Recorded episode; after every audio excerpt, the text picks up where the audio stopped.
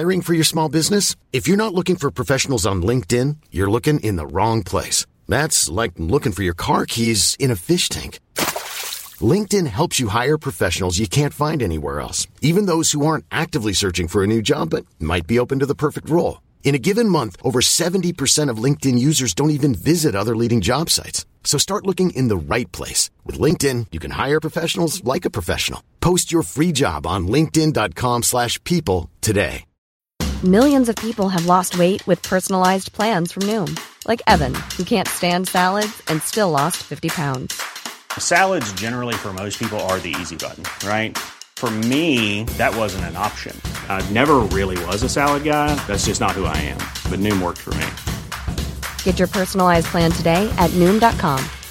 Real Noom user compensated to provide their story. In four weeks, the typical Noom user can expect to lose one to two pounds per week. Individual results may vary. Wow. Nice. Yeah. What you're hearing are the sounds of people everywhere putting on Bombas socks, underwear, and T-shirts made from absurdly soft materials that feel like plush clouds. Yeah, that plush. And the best part? For every item you purchase, Bombas donates another to someone facing homelessness. Bombas, big comfort for everyone. Go to bombas.com slash ACAST and use code ACAST for twenty percent off your first purchase. That's bombas.com slash ACAST, code ACAST. تاریخ روایت کارهای درست و اشتباه بشره که با مرورش شاید محکوم به تکرارش نباشیم. من محمد نازمی هستم، میزبان شما در پادکست قاب تاریخ. عنوان این قسمت: نعمت الله نصیری، بازوی قدرت و چشم اسفندیار پهلوی.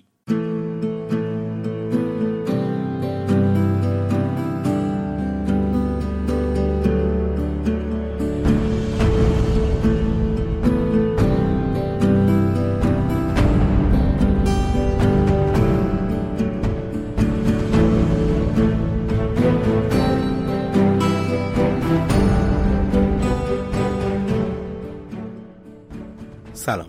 سیزدهمین قسمت از پادکست قاب تاریخ رو میشنوید. در روزهای این پادکست رو ضبط و منتشر میکنم که حال خیلی هامون خوب نیست و دست و دلمون به کار نمیره. ولی همونطور که تو قسمت قبل گفتم، خوندن و شنیدن از تاریخ کاری نیست که تعطیل کنیم و شاید اگه جستجو در تاریخ توسط جامعه‌ای بیشتر شکل بگیره، کمتر شیادی پیدا بشه که بتونه سر مردم رو به هر عنوانی کلاه بذاره. تلاش من اینه که برهه‌ای از تاریخ رو در کنار معرفی شخصیتی بررسی کنم و اصلاً هم هدف من زیر سوال بردن سیستم یا شخصی نیست و مخاطب رو اونقدر باهوش میدونم که هر گفته‌ای رو، به خصوص گفته‌هایی که با نظر قوم غالب ویرایش شده، بدون چون و چرا قبول نکنه. ریاض شرایط دیروز و امروز به نظر من راهگشای ما برای تشخیص سره از ناسره است و شباهت‌ها و تفاوت‌های رفتاری حکومت‌ها و شخصیت‌هاش هست که حق رو از باطل مشخص می‌کنه.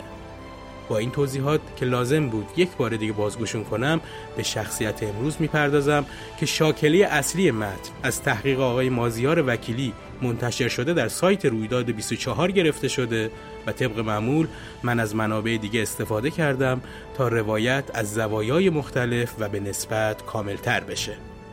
این قسمت رو اختصاص دادم به ارتشبد نعمت الله نصیری از رجال عصر پهلوی و با سابقه ترین رئیس ساواک ایران که از سال هزار و سیصد و چهل و سه تا سال هزار و سیصد و پنجاه و هفت به مدت سیزده سال ریاست مهمترین دستگاه امنیتی کشور رو بر عهده داشت. دوره نصیری یکی از عجیبترین دوره‌های ایران به لحاظ سیاسی و امنیتیه. هرچقدر خفقان بیشتری از طرف نیروهای امنیتی در جامعه حاکم میشد، جنبش‌های چریکی و به تبع اون فعالیت‌های هنری و ادبی سیاسی بیشتر میشد و دستگاه امنیتی حکومت پهلوی قادر به کنترل این فضا نبود.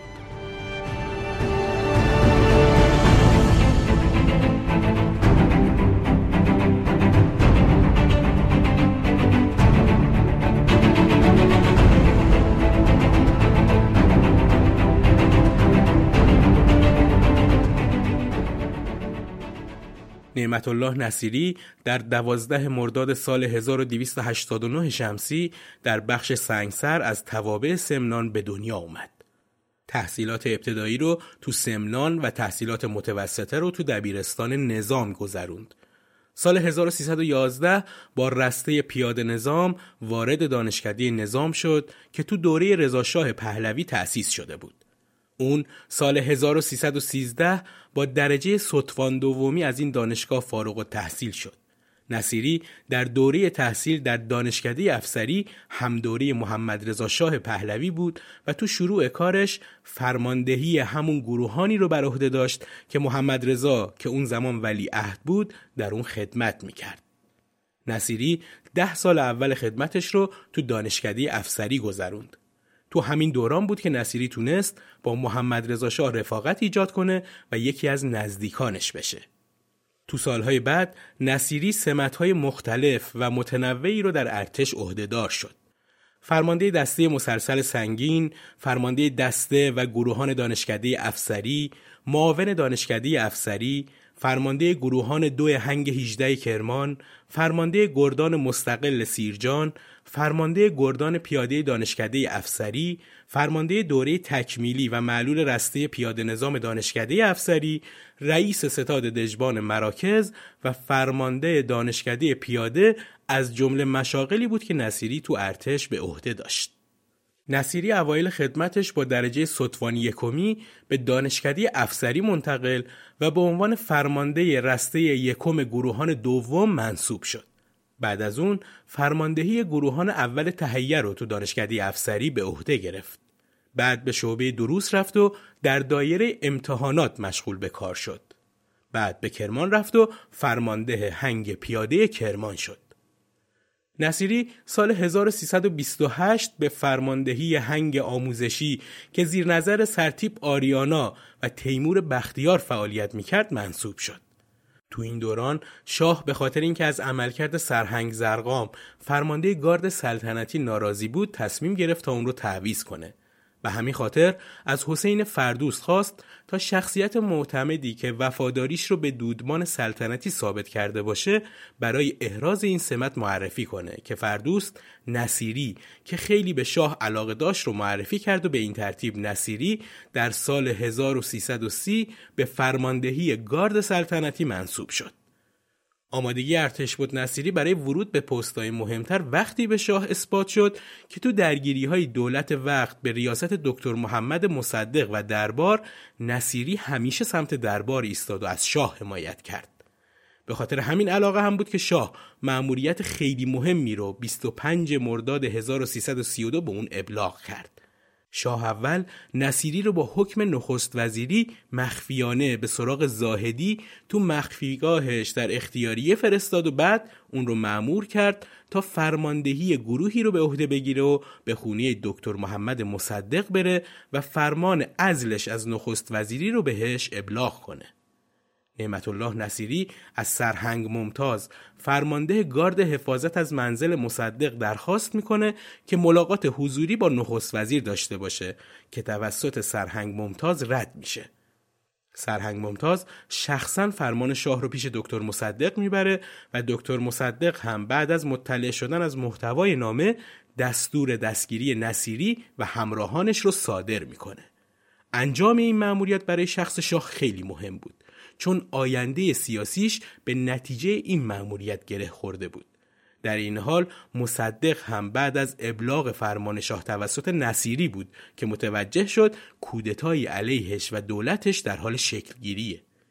یرواند ابراهامیان تو کتاب ایران بین دو انقلاب می نویسه فرمانده ارتش که هوادار مصدق بود با کسب اطلاع نهانی از طریق شبکه نظامی حزب توده نصیری و گارد شاهنشاهی او را به محض ورود به اقامتگاه نخست وزیر محاصره کرد.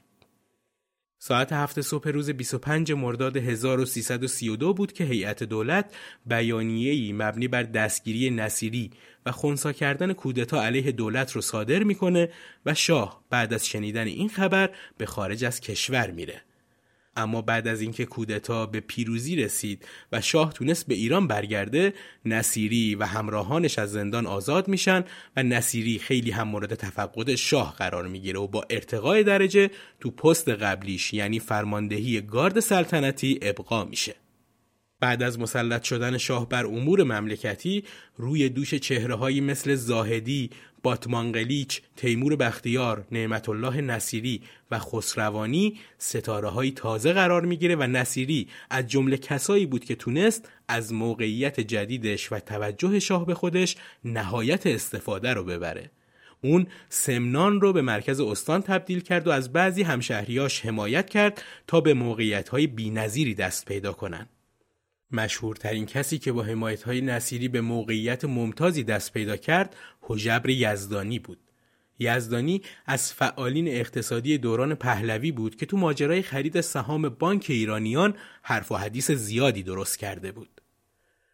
تو همین دوران بود که نصیری با پروین خاجویی که مادری آلمانی داشت ازدواج کرد و البته بعد از یه مدت اون رو طلاق داد. در حالی که شاه و ملکه مادر فرح یعنی فریده دیبا رو برای نامزدی نصیری در نظر داشتن، نصیری با زلیخا دختر سرهنگ خلوتی ازدواج کرد و از اون صاحب دوتا فرزند شد. نصیری همینطور در کنار ریاست گارد سلطنتی به معاونت ژنرال آجودانی شاه هم منصوب شد و بیشتر از قبل موقعیتش رو پیش محمد رضا شاه تثبیت کرد. نعمت الله نصیری آذر هزار و سیصد و سی و نه به ریاست شهربانی کل کشور منصوب شد و سال هزار و سیصد و چهل و یک درجه سپهبدی گرفت و سال هزار و سیصد و چهل و دو علاوه بر فرماندهی شهربانی کل کشور فرماندار نظامی تهران شد. اتفاقی که تونست جایگاه نصیری رو مجدداً پیش شاه ارتقا بده، ماجرایی بود که تو دولت علی امینی پیش اومده بود. بعد از فاز اول اصلاحات ارضی تو ایران ماجرای میتینگ جلالیه پیش اومده بود. علی امینی اجازه داد جبهه ملی دوم از مردم دعوت کنن تا مراسم سخنرانی برگزار بشه که این میتینگ بیست و هشتم اردیبهشت سال هزار و سیصد و چهل برگزار شد. راجع به این میتینگ و سخنرانهاش تو قسمت کریم سنجابی توضیحاتی دادم که میتونید اون قسمت رو بشنوید. شاه اون زمان تو نروژ بود و البته لحظه به لحظه خبرها رو دنبال میکرد. قطع به یقین این که تو این اجتماع اسم دکتر محمد مصدق توسط کریم سنجابی مطرح بشه برای محمد رضا شاه پهلوی خبر خوبی نبود. این اولین باری بود که بعد از نه سال اسمی از رهبر نهضت ملی کردن نفت توی اجتماع بزرگ آورده میشد. بعد از سنجابی، شاپور بختیار و داریوش فروهر و کاظم حسیبی هم از دکتر محمد مصدق حرف زدن و انتهای میتینگ هم قطعنامه‌ای صادر شد که محتوای اون درخواست رفع حصر مصدق بود. نعمت الله نصیری که اون زمان رئیس شهربانی کل کشور بود، بعد از تماس گرفتن با شاه منتظر با خبر شدن علی امینی از موضوع نموند و فرمان حمله پلیس به اجتماع رو صادر کرد که درگیری شدیدی در اون دوره به وجود آورد. اما یکی از مهمترین اتفاقاتی که نصیری رو درگیر خودش کرد قیام پونزده خرداد سال هزار و سیصد و چهل و دو بود که به خشن‌ترین شکل ممکن سرکوب شد. نصیری به عنوان فرماندار نظامی تهران با خشونت تمام قیام مردم را سرکوب کرد تا از هر نظر برای به دست آوردن مهمترین پست امنیتی کشور خودش رو به شخص شاه اثبات کنه. رئیس ساواک تو اون دوره سرلشکر حسن پاکروان بود، اما شاه از میان روی اون دلخوشی نداشت و به همین خاطر نعمت الله نصیری فرمانده شهربانی کل کشور رو مسئول مقابله با اعتراضهای اون زمان کرد. جلسه سران نظامی با ریاست نصیری تشکیل شد. به یه گروه ویژه کاماندویی از ساواک مأموریت میدن که روح الله خمینی رو شبانه از قم خارج کنن. همزمان آیت الله بهاءالدین محلاتی تو شیراز و آیت الله سید حسن طباطبایی قمی تو مشهد هم دستگیر و تو زندان ارتش بازداشت شدند.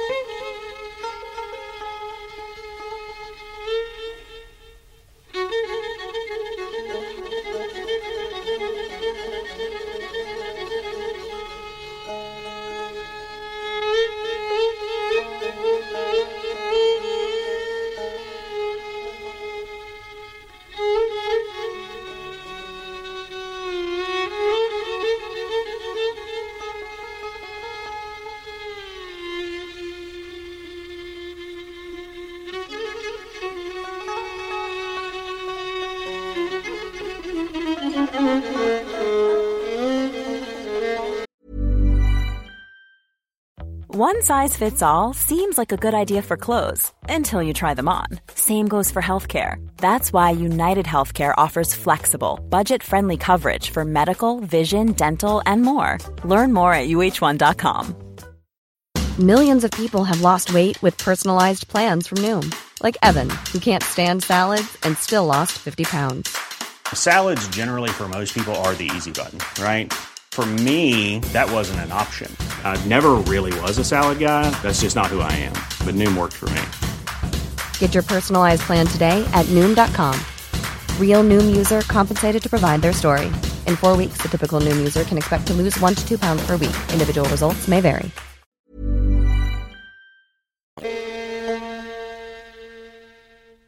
با انتصاب نصیری و اقدامات اون بود که ساواک تبدیل شد به یکی از مخوفترین و رعب‌انگیزترین دستگاه‌های امنیتی کل دنیا. نصیری با معاونت وقت ساواک یعنی فردوست به طور کامل هماهنگ بود و هیچ کاری رو بدون اجازه و دستور محمد رضا شاه انجام نمیداد. نصیری همراه با ثابتی و معتضد تیمی سه نفره تو ساواک به وجود آوردند و تونستن از ساواک دستگاهی بسازن که تا سالها بعد روی تمام ارکان کشور اثر گذاشت. اونطور که یرواند ابراهامیان میگه نیروی ساواک تو ابتدای دوره ارتش بود نصیری پنج هزار و سیصد مأمور تمام وقت و تعداد زیادی مأمور ناشناس پاره وقت استخدام کرد. گراهام خبرنگار انگلیسی مینویسه ساواک در دوره نصیری چشم و گوش شاه شد و در صورت لزوم مشت آهنین بود. حضور نصیری تو ساواک شروع دوره جدیدی از اختناق تو ایران بود. از این وضعیت نه فقط تو ساواک که تو همه ارکان و نهادهای کشور وجود داشت. با این حال کسی مثل نصیری از این شرایط سود نبرد. مسعود بهنود تو کتاب از سید ضیاء تا بختیار می نویسه نصیری ساواک را به ثابتی سپرد و خود مشغول تجارت شد. به زودی تنها نامی از او بر ریاست ساواک بود. در حقیقت دفتر رئیس ساواک مرکز معاملات تجاری او و محل برگزاری جلسات هیئت مدیره‌ای بود که نصیری در آنها عضویت داشت. دهها هکتار باغ، چندین شهرک در شمال و میلیونها سهم در کارخانه حاصل حضور بیست ساله او در شهربانی کل کشور و ساواک بود. بقیه چهره‌های نزدیک به شاه مثل نصیری هر کدوم به پاس خدماتشون هدیه‌ای گرفته بودند. اینطور گفته شده که خود نصیری هشت تا شرکت خانه‌سازی تو تهران تأسیس کرده بود. خسروانی که باشگاه تاج رو اداره می‌کرد و ریاست تربیت بدنی رو بر عهده داشت، در اصل مشغول خرید و فروش زمین‌های شهری بود. رشیدیان بانک تعاونی توزیع رو داشت. مصطفی علموتی زیر نظر اقبال تو کار معدن بود. میر اشرفی کارخونه‌های بزرگ پارچه بافی رو از شاه خریده بود. حسین دانشور مؤسسه بزرگ عمران و نوسازی تهران رو راه انداخته بود که بعداً شهرک اکباتان رو ساختند و محمد علی مسعودی هم تو کار خرید و فروش عتیقه بود. از اون طرف چهره‌هایی که با نصیری زاویه پیدا کرده بودن روزگار خیلی خوبی رو نمی‌گذروندن. آزموده دوران بازنشستگی رو سپری می‌کرد و سرلشکر عباس شقاقی که یه زمانی با نصیری تو زندان دو روزه مصدق بودن به خاطر رها شدن از فشارهای نصیری که بهش وارد می‌اومد با گلوله خودکشی کرد. اما وقتشه که از رشد گروه‌های چریکی و ادبیات سیاسی تو دوره ریاست ارتش بود نصیری بر ساواک بگم. برخورد با گروه‌های چریکی تو دوره ارتش بود نصیری به اوج رسیده بود. این گروه‌ها خون تازه‌ای به فضای سیاسی کشور تزریق کرده بودند که باعث شده بود حتی ترانه‌های پاپ هم سیاسی بشه. شهریار قنبری، اردلان سرفراز و ایرج جنتی عطایی تو همین دوره ترانه‌های سیاسی می‌گفتند. فضای روشنفکری هم کاملاً سیاسی بود و چهره‌هایی مثل احمد شاملو روی ادبیات ایران تأثیر می‌ذاشتند. تو روزنامه‌ها هم فعالیت سیاسی شکل گرفته بود. ماجرای دستگیری کرامت الله دانشیان و خسرو گلسرخی به ابتکار پرویز ثابتی که به نیابت از نصیری همه کاره ساواک بود تو همین دوره پیش اومد و گلسرخی زیر تأثیر مستقیم دانشیان حاضر به تسلیم نشد و بعد از محاکمه‌ای که از تلویزیون پخش شد هر دو اعدام شدند. مرگ صمد بهرنگی تو رودخانه ارس هم از اتفاقهای دیگه‌ای بود که به اسم ساواک تو دوره نصیری نوشته شد، ولی هیچ وقت به طور حتمی ثابت نشد که ساواک تو این قضیه دخالتی داشته باشه.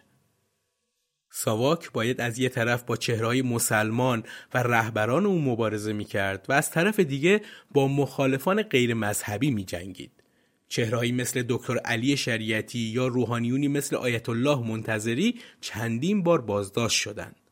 تو فاز جنگ مسلحانه اوایل سال پنجاه و یک چهار نفر از چریک‌های مجاهدین خلق، علی میهندوست، ناصر صادق، محمد بازرگانی و علی باکری اعدام شدند. احمد شاملو شعر مشهور شیر آهن کوهمردا رو برای مهدی رضایی گفت و مجموعه هایی مثل ابراهیم در آتش رو مشخصاً برای چریک ها سرود.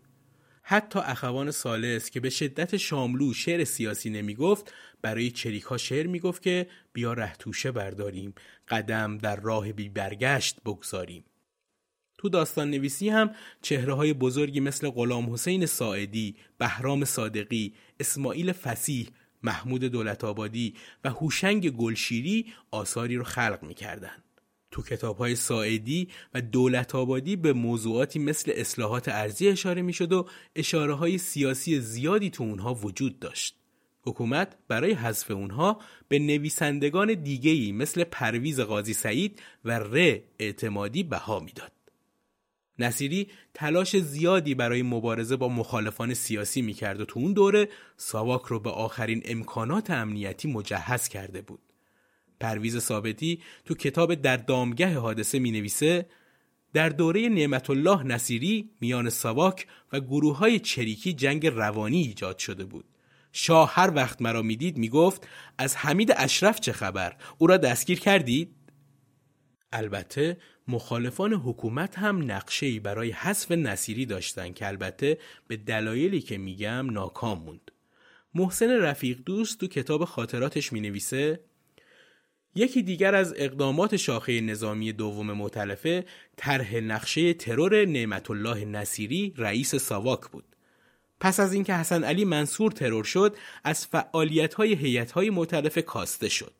رهبران مؤتلفه به زندان افتادند و چهار نفر از اعضای فعال شاخه نظامی اعدام شدند، ولی سید علی اندرزگو گریخت.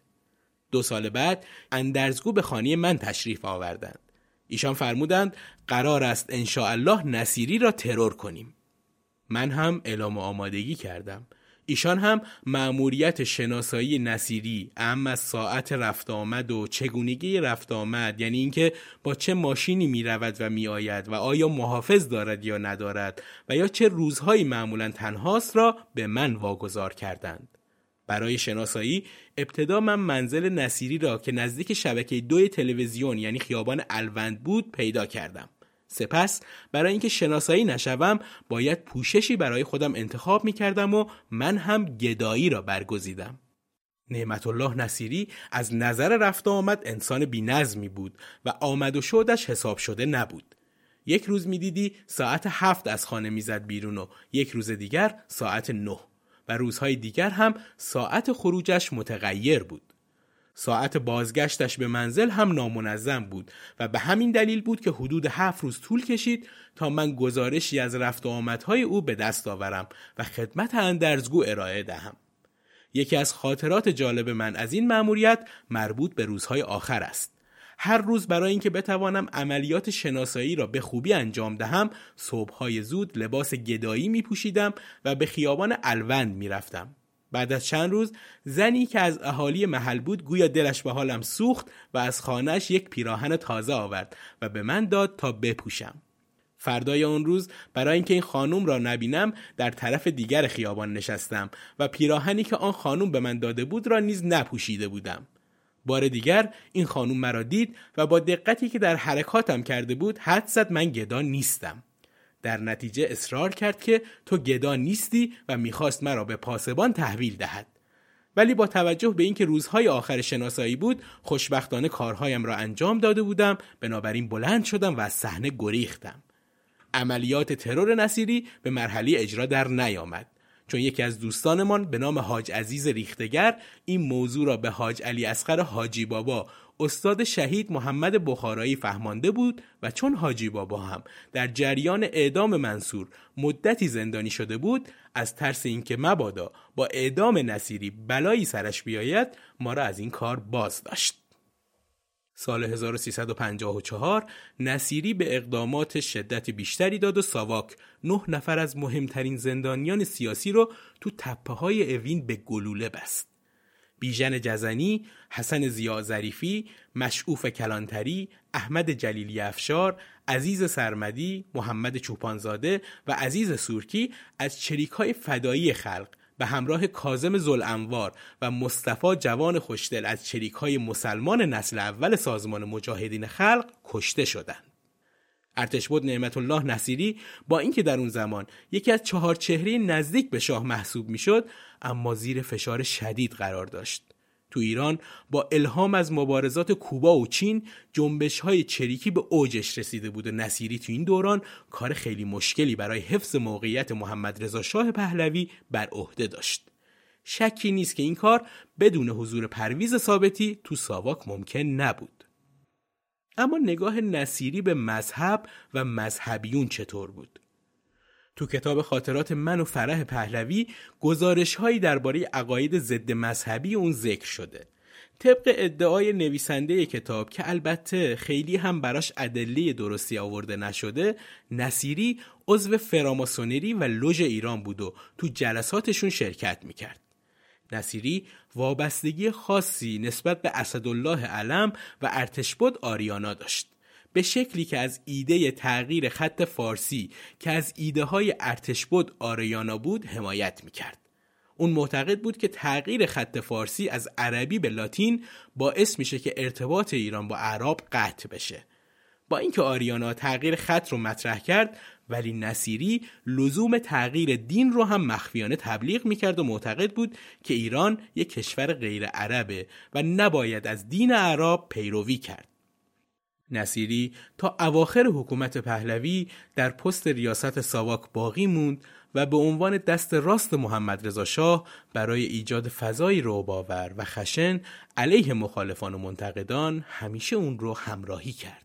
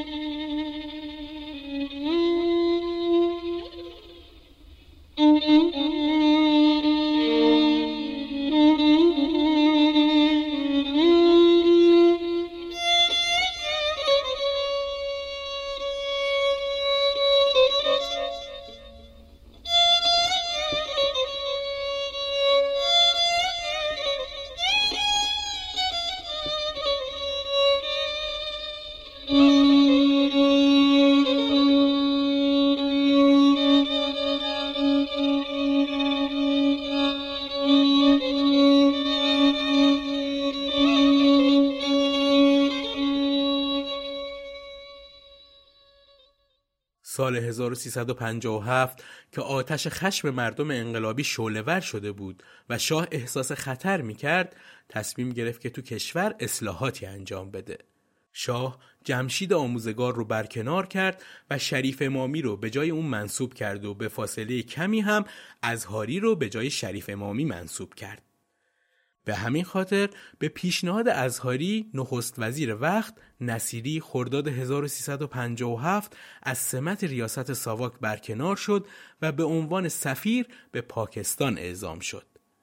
دولت پاکستان با اینکه درخواست سفارت نصیری در اسلام آباد را قبول کرد، کاندیداتوری نصیری برای بر عهده گرفتن پست سفارت ایران تو پاکستان رو نشونه ای از سردی روابط دو تا کشور تلقی کرد و به شکلی هر قدر هم غیر مستقیم این موضوع رو با بعضی از مقامات وزارت خارجه ایران در میون گذاشت.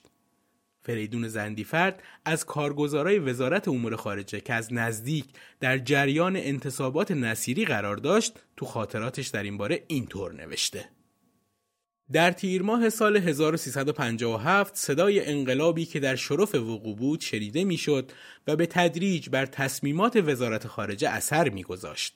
شاید اولین طنین آن در دستگاه دیپلماسی در سفارت اسلام آباد منعکس گردید. در اوایل تیر ماه وزارت خارجه ابلاغ نمود برای نعمت الله نصیری به عنوان سفیر در اسلام آباد پذیرش بخواهیم. انتصاب یک فرد نظامی در سمت سفیر در اسلام آباد پدیده‌ای تازه نبود.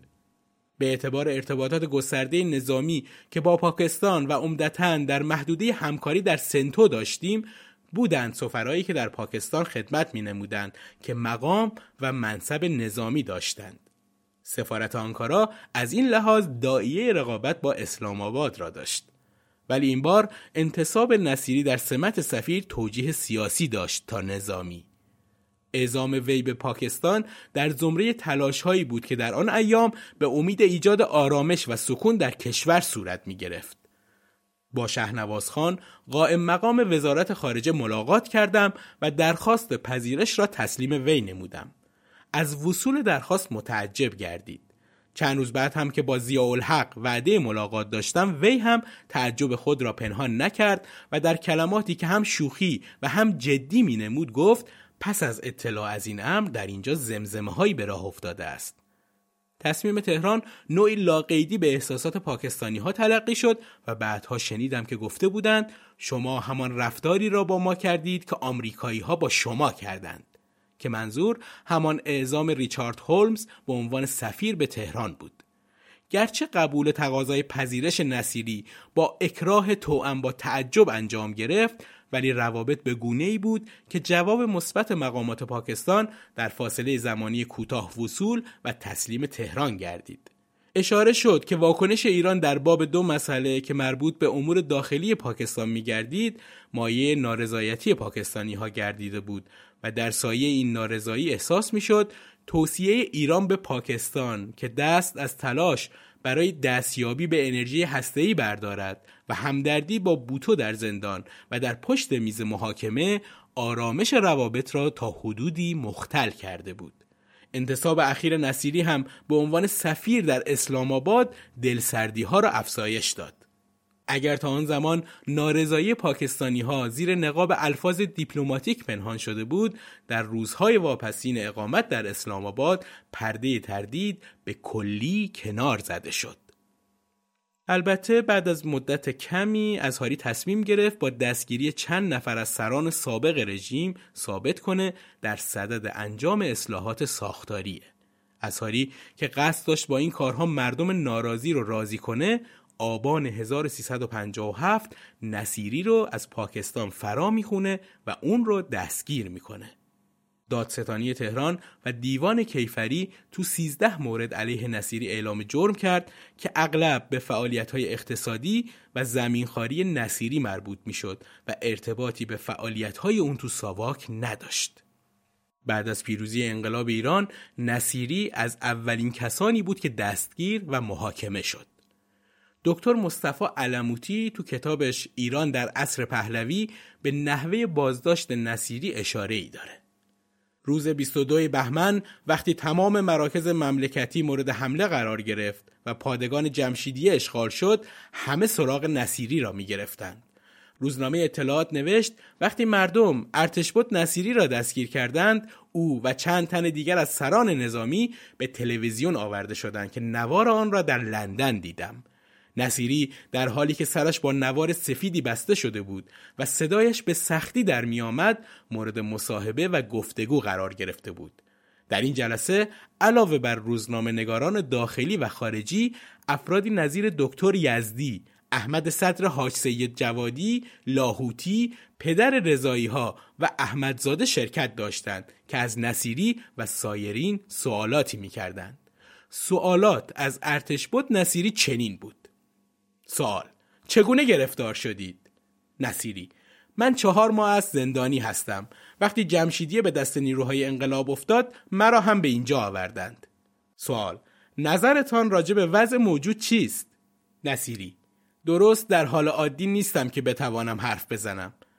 سوال: درباره شکنجه های مستقیم و غیر مستقیم ساواک چه فکر میکنید؟ نصیری: مستقیم را تکذیب میکنم. اگر دیگران کاری کردند من بی اطلاع هستم. من آدمی هستم در اختیار شما. من کاری نکردم. میتوانستم اینجا نیایم. من خودم آمدم. سوال: خیر، مردم شما را آوردند اینجا. نصیری: میتوانستم فرار کنم. در این موقع پدر رضایی ها که چهار فرزندش کشته شدند از نصیری پرسید: مگر بچه های من به تو چه کرده بودند که آنها را کشتی؟ چرا آنها را شکنجه کردی؟ چرا ناخنهای آنها را با گازنبر کشیدی؟ نصیری: من از همه این چیزهایی که میگویید بی اطلاعم. لاهوتی از نصیری پرسید: مگر خودت نبودی که در زندان ساواک مرا کتک زدی و چند بار محکم به گوشم کوبیدی؟ نصیری: من نبودم.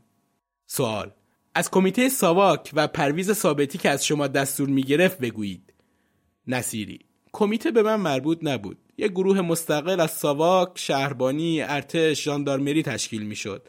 ثابتی مسئول امنیت داخلی کشور بود و معاون من نبود. شنیدم ثابتی در تهران است. سوال: خرج ماهانی ساواک چقدر بود؟ نصیری: خاطرم نیست، پرونده هایش هست. سوال: شما که همه چیز را انکار می کنید، پس در این سازمان چه کاره بودید؟ نصیری: من سرپرست کل سازمان بودم و بیشتر کارهای اداری و فنی و تأمین احتیاجات با من بود. سوال: از مرگ دکتر شریعتی و تختی چه می دانید؟ نصیری: هیچ چیز.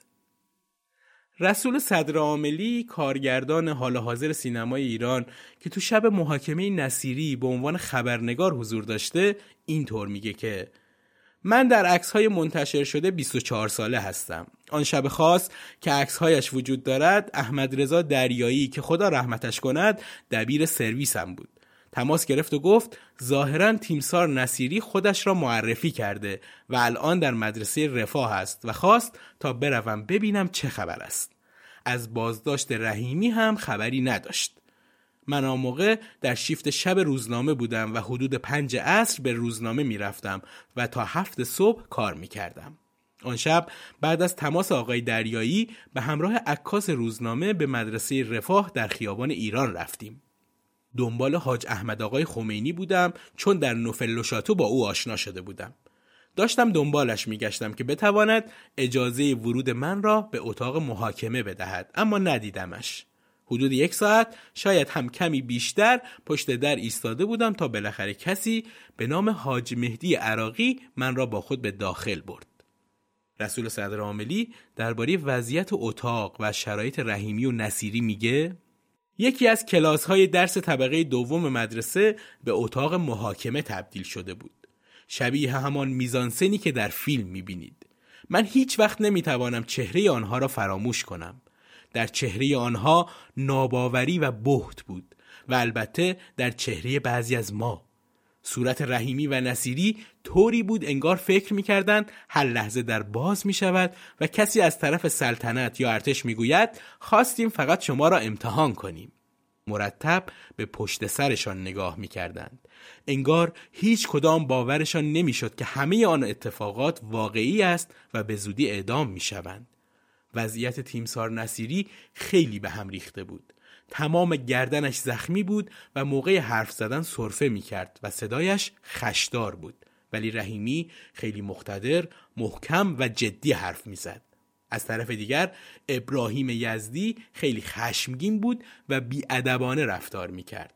در نهایت باعث اعتراض من و رفتنم از اتاق شد. نصیری تو دادگاهی که خیلی زود تشکیل شد به جرم ارعاب در جامعه و کشتار مردم در زمان تصدی ریاست ساواک به تیرباران محکوم شد. اعدام نصیری و بقیه سران حکومت پهلوی البته خیلی جنجالی شد. خلخالی که حکم اعدام نصیری رو صادر کرده بود تو کتاب خاطراتش می نویسه: ارتشبد نصیری که به مدت پانزده سال در رأس کارهای حساس کشور از جمله سازمان اطلاعات و امنیت کشور قرار داشت، به کلی منکر شکنجه در زندانهای رژیم شد. او گفت من در یکی دو روز که در زندان شما هستم پی بردم که قبل از انقلاب زندانیان سیاسی را شکنجه می کردند. او به این طریق می خواست خود را تبرئه کند. ولی چه کسی بود که باور کند او از همه جریانها بیخبر است؟ او ام الفساد و ام الخبائث بود. تمام توقیف‌ها و شکنجه‌ها و اعدام‌ها و سربنیست کردن‌ها به دستور مستقیم ساواک و در رأس آن نصیری ملعون صورت می‌گرفت. جعفرقلی صدری رئیس شهربانی کل کشور هنگامی که او را رو در روی نصیری قرار دادیم تصریح کرد و گفت من به مقتضای شغلم که در رأس شهربانی قرار داشتم تلفن‌های نصیری را گوش می‌کردم. در واقع یک سیم تلفن او بدون اینکه معلوم شود در دفتر کار من بود و من همه جریانها و گفتگوهای تلفنی را گوش می کردم. ایشان بودند که فرمان می دادند تا مردم را بگیرند و به زندان ببرند و زیر شکنجه قرار دهند. اگر کسی در اثر شکنجه به قتل می رسید جنازه مقتول را یا به پزشکی قانونی می دادند و التزام می گرفتند به عنوان مجهول الهویه به سالن تشریح بیمارستان ها می فرستادند و یا دفن می کردند. اینها مطالبی بود که سپهبد جعفرقلی صدری در مقابل نصیری به آن اذعان کرد. با توجه به این موضوع آیا میشد فلان ساواکی جز را مورد تعقیب و یا حبس و یا اعدام قرار دهیم ولی رئیس ساواک را که از زمان سقوط مصدق به بعد مصدر حساس ترین پست های این مملکت بود و از زیر و بم سیاست ها و جنایت های رژیم اطلاع عمیق داشت تبرئه کنیم؟ خلخالی که قبل از اعدام نصیری فرمانده ساواک، رضا ناجی فرماندار نظامی اصفهان، خسروداد فرمانده هوانیروز و مهدی رحیمی فرماندار نظامی تهران تو نیمه شب بیست و شش بهمن هزار و سیصد و پنجاه و هفت با سران دولت موقت و شخص ابراهیم یزدی به مشکل خورده بود، با رفت آمدهای زیاد تونست شخصاً بر اوضاع مسلط بشه. اون درباره اختلافاتش با یزدی وقت محاکمه این افراد می نویسه: ابراهیم یزدی در طبقه سوم مدرسه رفاه که من هم در آنجا بودم نصیری و رحیمی را به محاکمه کشید. آنها با وجود اینکه می‌دانستند من از طرف امام به عنوان قاضی و حاکم شرع تعیین شدم به این امر توجه نمی‌کردند. خودشان می‌بریدند و می‌دوختند و در باغ سبز نشان می‌دادند. تلویزیون هم جریان را ضبط می‌کرد و ما هم نظاره می‌کردیم. سرانجام کاسه صبرم لبریز شد و مستقیما خدمت امام رفتم. بعد از آن با قدرت تمام به مدرسه رفاه برگشتم و زمام امور را به دست گرفتم و دیگر مجال ندادم که ابراهیم یزدی در کارها دخالت کند. فردای آن شب نصیری و ناجی و رحیمی و خسروداد اعدام شدند. مهندس مهدی بازرگان مصاحبه مطبوعاتی تشکیل داد و با کمال تعجب اعلام کرد ما از وضع دادگاه‌های انقلاب کوچکترین اطلاعی نداریم. این اولین ضربه‌ای بود که از طرف دولت موقت بر پیکر دادگاه‌های انقلاب وارد می‌شد. این در حالی بود که هم سخنگوی دولت، امیر انتظام و هم سباقیان در مدرسه رفاه حضور داشتند و ابراهیم یزدی در کارها مداخله می‌کرد. آنها از اوضاع با خبر بودند. حتی در آن شبی که این چهار نفر به اعدام محکوم شدند، ابراهیم یزدی تا آخر در مدرسه رفاه بود. نعمت الله نصیری که توسط دولت ازهاری تو زندان جمشیدیه بازداشت شده بود، روز بیست و دو بهمن هزار و سیصد و پنجاه و هفت به دست انقلابیون افتاد و چهار روز بعد، پنجشنبه بیست و شش بهمن هزار و سیصد و پنجاه و هفت، ساعت بیست و سه و چهل و پنج دقیقه در پشت بام مدرسه رفاه در تهران تیرباران شد و توی بهشت زهرای تهران به خاک سپرده شد.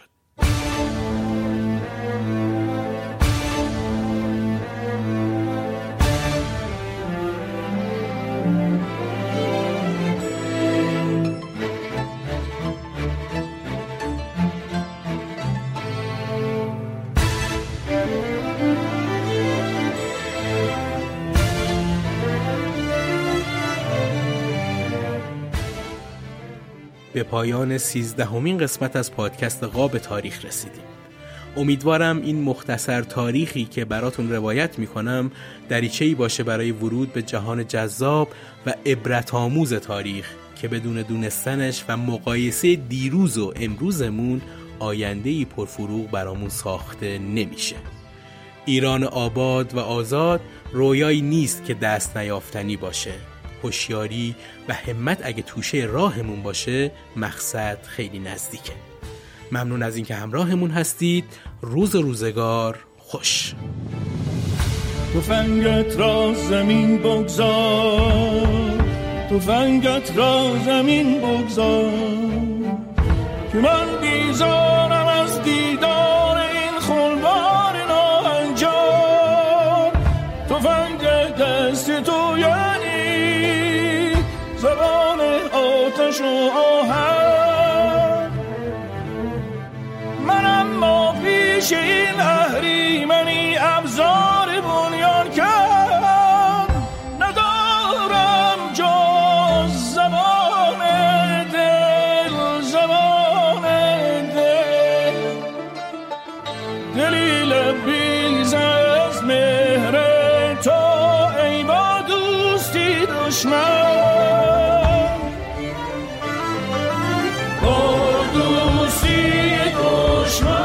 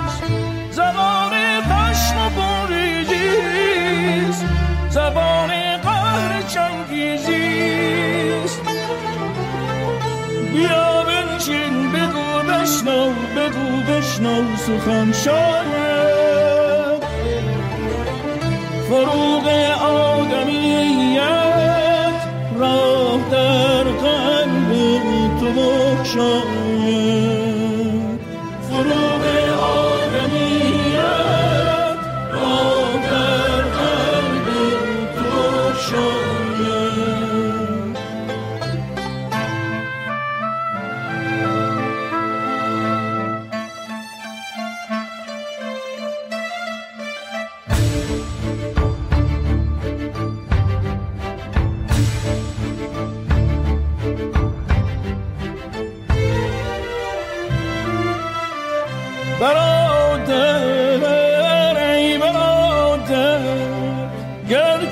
خونی مرا بشین برادر، تفنگت را زمین بگذار، تفنگت را زمین بگذار، تفنگت را زمین بگذار، تفنگت را زمین بگذار، تا از جسم تو این دیو انسان کاش برون آید، برون آید.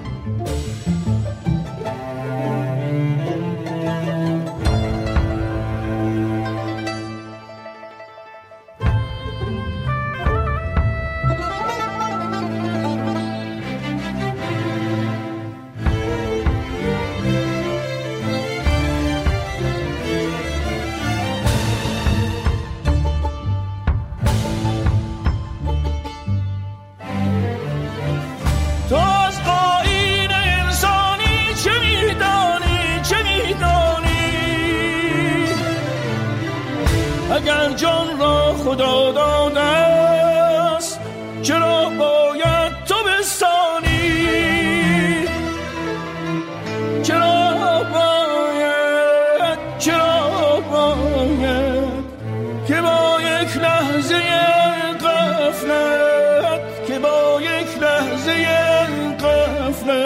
این برادر را به خاک و خون به غلطانی، به خاک و خون به غلطانی، برادر را به خاک و خون به غلطانی، برادر را به خاک و خون به غلطانی، به خاک و خون به غلطانی.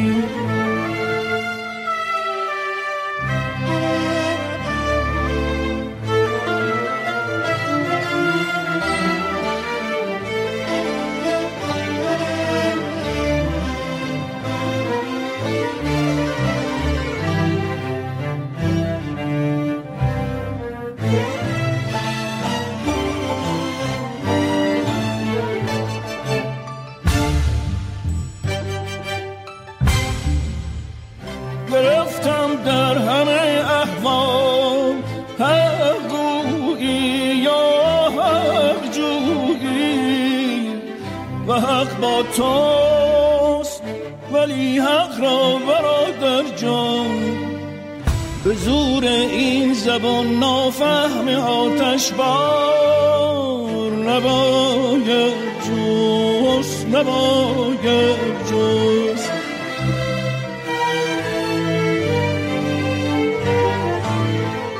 اگر این بار شد وجدان خواب آلودت بیدار، اگر این بار شد وجدان خواب آلودت بیدار، تفنگت را زمین بگذار، تفنگت را زمین بگذار، تفنگت را زمین بگذار، تفنگت را زمین بگذار، تفنگت را زمین بگذار، تفنگت را زمین بگذار، تفنگت را زمین بگذار.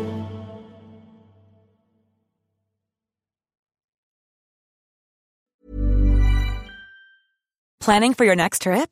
Elevate your travel style with Quince. Quince has all the jet-setting essentials you'll want for your next getaway, like European linen, premium luggage options, buttery soft Italian leather bags, and so much more. And is all priced at fifty to eighty percent less than similar brands. Plus, Quince only works with factories that use safe and ethical manufacturing practices. Pack your bags with high-quality essentials you'll be wearing for vacations to come with Quince. Go to quince dot com slash pack for free shipping and three sixty-five day returns. When you make decisions for your company, you look for the no-brainers. If you have a lot of mailing to do, Stamps dot com is the ultimate no-brainer. Use the Stamps dot com mobile app to mail everything you need to keep your business running with up to eighty-nine percent off U S P S and U P S. Make the same no-brainer decision as over one million other businesses with Stamps dot com. Use code PROGRAM for a special offer. That's Stamps dot com, code PROGRAM.